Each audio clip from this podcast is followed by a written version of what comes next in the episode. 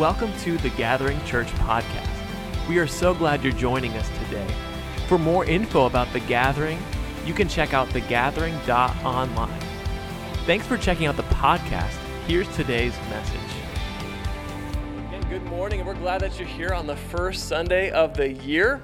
I'm really glad that you chose to start the year with us here, worshiping God together, seeking God together, and I think we're going to start the year well. I believe we ended last year very well. Those that were here for New Year's Eve, we got to worship, we had a time of communion together, and we got to just end the year singing praise, and now all the parents can say, thank God for kids ministry is back, and I can send my kids in there, and they can have a good time, and I can focus on what God has for me and here in service. But I had planned to start today. I was really looking forward to it, a brand new series, getting excited about it, but I felt like last week God decided to shift me away from that just for 1 week. Unless he changes the plan again, that's totally fine, but next week we'll go into a series. But today, I felt like we were supposed to go into to just a one-off sermon. And last week on Saturday night, I was praying, I was listening to worship music, and a certain song came on, and it just began to ignite something into me for a one sermon. So I thought we'd take a minute and take some time for spiritual preparation to start the new year, because I believe that God has something amazing planned for the new year. I was hoping for a few more amens. You can feel free to say amen to any of these statements here. God is up to something good here in 2024. Amen. You are highly favored and anointed for 2024. Amen. You need to remind yourself you are a child of God in 2024. You're not going back to the old ways of 2023 or what was in the past. You're moving forward in 2024. Amen. And you will face adversity. Not as many amens on that one. I was just checking to see if you're paying attention. You know, it's funny. I believe that God's got plans for you. I believe there's a great future for you. But if I only preached prosperity over your life and abundance, I would not be fully truthful with you. As we live in a world where things are difficult, things are challenging. And I love what Missy said last week. She was preaching to us there to end the service. She said, your life is not just going to automatically change. Your problem's not going to go away when we go from December 31st to January 1st. But if your life is built on Jesus, you know, you can do the self-help stuff, you can change your diet, you can change and work out a little bit more. Those are all good things. But if you want true, life-changing power, it is only found in Jesus Christ. Nothing else will change your life like Jesus. And there are all kinds of things that you can do that they're fine, right? We've all seen the advertisements, right? I was just trying to watch the college football playoff, and every other commercial was Planet Fitness. That's what it felt like to me. Every other commercial was them trying to get us to go in and get a little bit more active and lift some more weights, and that's good. But also know that the enemy is out to attack you. I was also getting messages from Dairy Queen saying, ruining your New Year's resolution since 1962. You know, I went on social media and I see the crumble cookie lineup for next week. I'm like, oh God, I can't do this. I get an email that says nothing but cake, buy one, get one free this week. I'm like, Lord, deliver me from evil this week right now. Resist the temptation. But it's a lot easier to stay where it's comfortable. It's a lot easier to choose the easy thing over the hard thing, but we have to be spiritually prepared for what God is going to do this year. Are you ready to be spiritually prepared for what God is going to do? We're going to look at Mark chapter 2. If you got your Bible, you can turn there. Otherwise, we'll have it for you on the screen. As always, we have a sermon outline that we put up. It's on the Church Center homepage. It's on the YouVersion Bible app if you're one of those people that likes to follow along with an outline. We're going to read this passage from Mark chapter 2, starting in verse 18. Let's read these 5 verses together. It says, now John's disciples and the Pharisees were fasting. And people came in and said to him, why do John's disciples and the disciples of the Pharisees fast, but your disciples do not fast? And Jesus said to them, can the wedding guests fast while the bridegroom is with them? As long as they have the bridegroom with them, they cannot fast. The days will come when the bridegroom is taken away from them, and then they will fast in that day. No one sews a piece of unshrunk cloth on an old garment. If he does, the patch tears away from it, the new from the old, and a worse tear is made. And no one puts new wine into old wineskins. If he does, the wine will burst the skins, and the wine is destroyed, and so are the skins. But new wine is for fresh wineskins. Today's message today is called New Wine.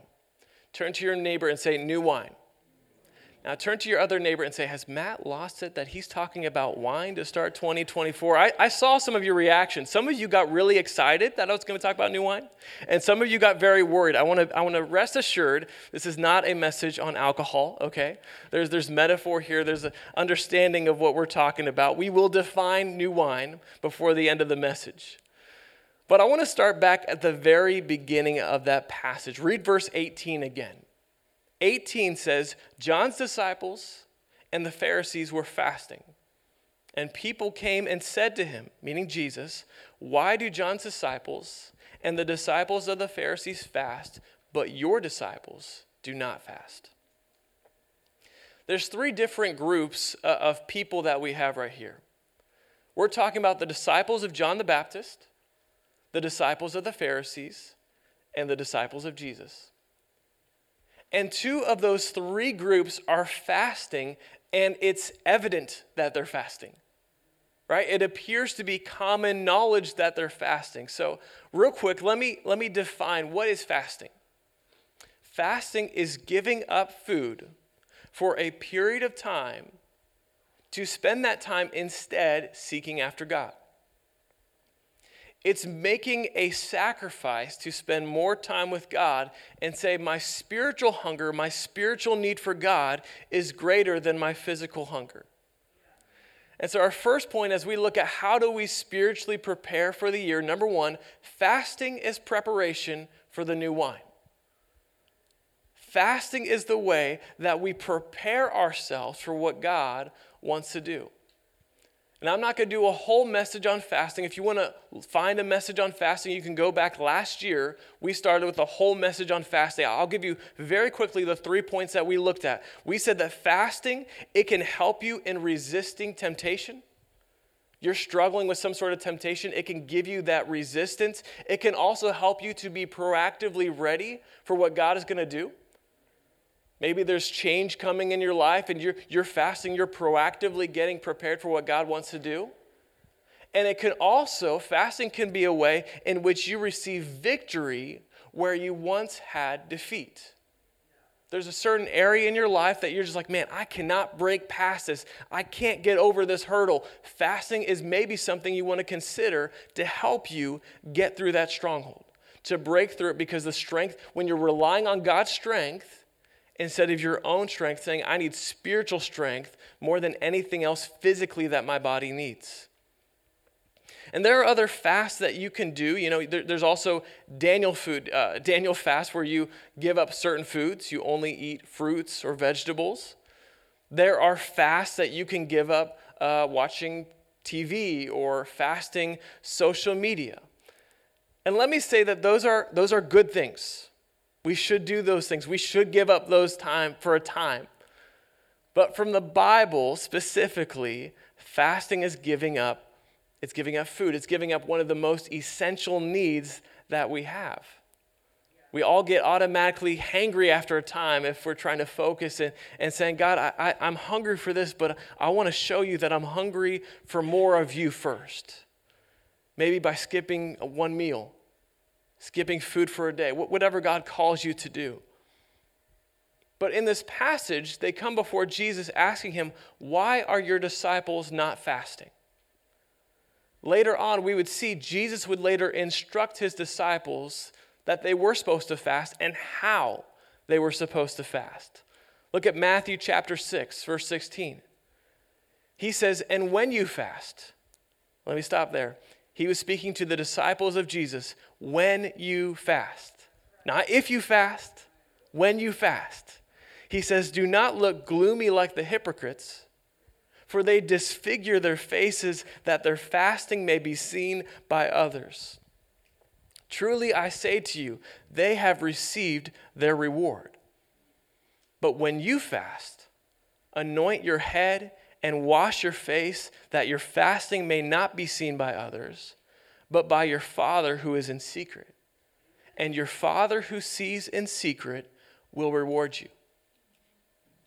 Jesus says, don't announce to everyone that you're fasting. Don't try to show everyone that you're struggling and you're in anguish and you're in pain, because when you do that, you're receiving your reward right there.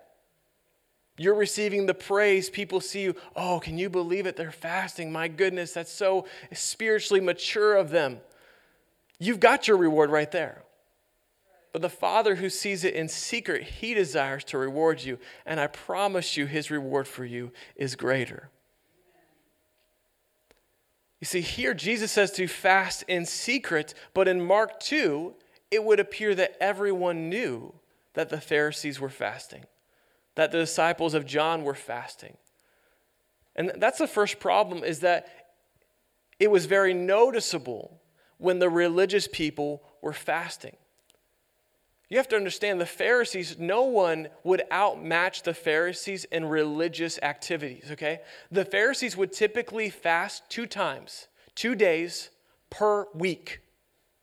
Per week they would fast. No one would outfast them. No one would pray more than them or read the scriptures more. But their problem was they did it out of obligation and a desire to receive credit for it. They were looking for the praise of people. They didn't read their Bible and pray to get closer to God. They lacked this relationship with God. The reason that we do things like this is not to show others how great we are, but to show God how much we love him. And we desire to get closer to him. And the second part in fasting, when they asked Jesus this question, why are your disciples not fasting? Look at what Jesus said in verse 19. He said, can the wedding guests fast while the bridegroom is with them? As long as they have the bridegroom with them, they cannot fast. We have to be aware there are appropriate times to fast. There are times to be intentional when we choose to fast. Jesus was using this wedding as an analogy for a couple different reasons. First, because a wedding in those days, in that culture, a wedding wasn't just a one-day, one-meal situation. It was a week-long party. There were feasts all week long. You were not allowed to fast during that time because it was a time of celebration. You have to know in our lives there are appropriate times to fast and prepare. Imagine if I said to you guys, hey guys, to end the year 2023, we're going to go on a fast. We're going to fast the last 21 days of the year from December 10th to December 31st, church-wide fast. You'd be like, Matt, yeah, I'm not going to do that. There's this thing called Christmas happening. I've got a work party that's free food. They've got the whole spread. I'm not fasting during that time. There's an appropriate time to focus ourselves and to fast and say, okay, this new year, let's take some time to really set ourselves apart to hear from God. And there are times where it's more challenging to take that time to fast. And Jesus says in verse 20, he says, the day will come when the bridegroom is taken away from them, and then they will fast in that day. Fasting there's appropriate times for that. But also there was the analogy of Jesus saying, hey, I'm with you right now. Why would you need to fast and be struggling when I'm here in your presence? There's a day where I'm going to leave. It's going to be difficult. That is the time for you to fast. For the disciples, there was this underlying analogy of knowing that Jesus would not always be with his disciples. And I encourage you to consider maybe this month, taking a day, taking a meal, whatever it may be, and to fast and pray and seek God for this new year, to create some margin to spend that time with God. Fasting prepares us for the new wine. And as we take time to pray and listen to the voice of God, it's time that we also now define what is the new wine. I believe the new wine that's being poured out is the description of the Holy Spirit being poured out on us. Number 2 is that the new wine is being filled with the Holy Spirit. The new wine is specifically, what does the Holy Spirit want to do today, now? Not what does the Holy Spirit want to do last year, not the past decade. What does the Holy Spirit want to do in your life today, this month, this year? When we get filled up with the baptism in the Holy Spirit, we don't say, I'm good. I don't ever need to be filled up with the Holy Spirit again. I'm filled up for the rest of my life. No, we need to be filled and refilled, continuing to seek more and more throughout our years. Amen. It's the pouring of the new wine. It's the blowing of the fresh wind of the Spirit. The new wine is, what does the Holy Spirit desire to do today? And we have to be very careful to not allow ourselves to be tied up in what God has done in the past. How God worked in the past is one way. It's one method. It does not mean that he will work that way again. Right. Think about the different, numerous times when God healed people in the Bible. Think about the time when Jesus healed the man by putting spit and clay on their eyes. Did Jesus do that again? No. And it's a good thing. Because if you think about, if we had seen Jesus do that over and over again, every church in America would have buckets of spit and clay at the altar saying, this is what Jesus did, so if you want to get healed, you come up here, we'll put the spit and clay on you, and we'll heal you. Can anyone praise God that he does things differently each time? It's so that we don't get focused on the method, we continue to focus on God. There's always a different method because we follow the most creative being in God. There's no limit to the ways that he can heal and he can provide and he can save. Just because he provided for you in the past with a check in the mail doesn't mean he's going to do it that way again. You may have to find that next job. There's different ways in which God moves. You might be sensing God's presence. I'm going to step on toes for a minute, okay? But maybe God is ministering to you through a new song this year. Maybe you need to retire that cassette of Here I Am to Worship and start a new song. Listen, I love Here I Am to Worship, okay? I'll listen to that till I die. It's just an example.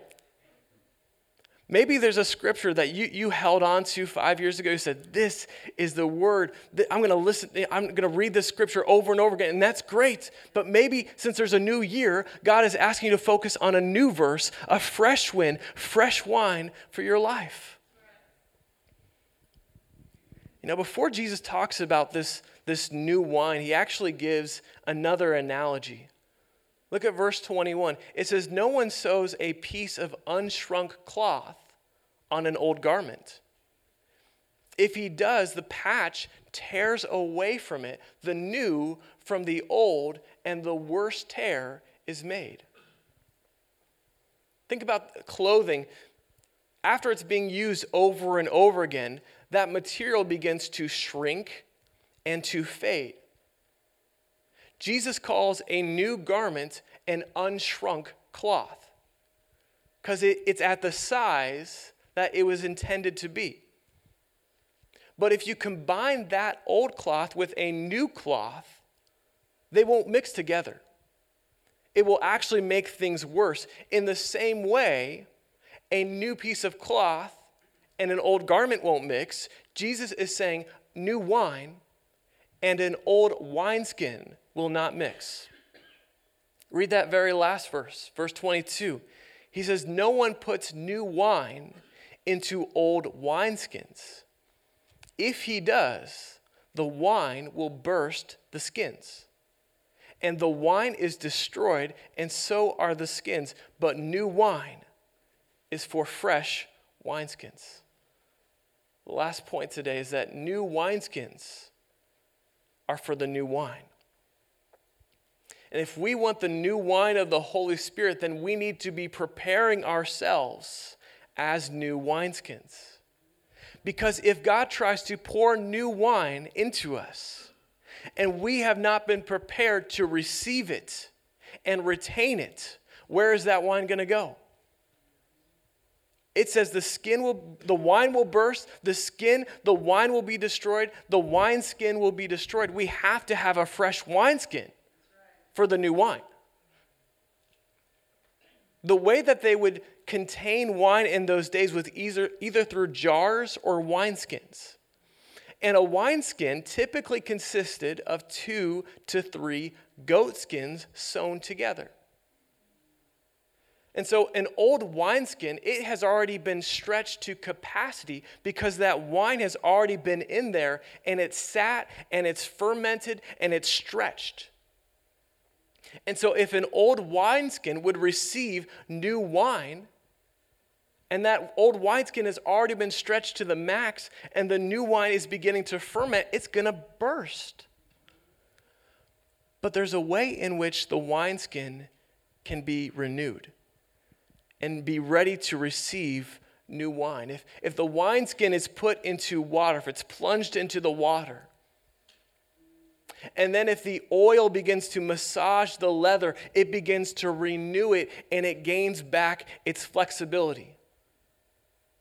You see, the new wine is the easy part.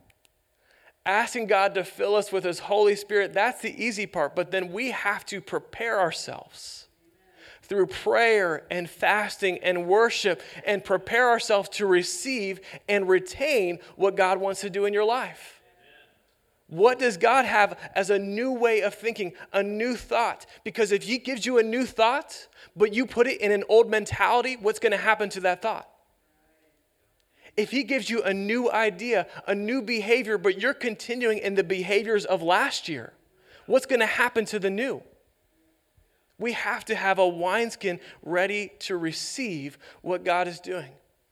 You have to have a new goal, a new pattern, but be ready with new behaviors. Might want to change some habits. Maybe if you set out to read more of the Bible, or you want to lose weight or get more organized or spend more time with family, you can't do all those things and keep the same schedule you had before. You have to create margin.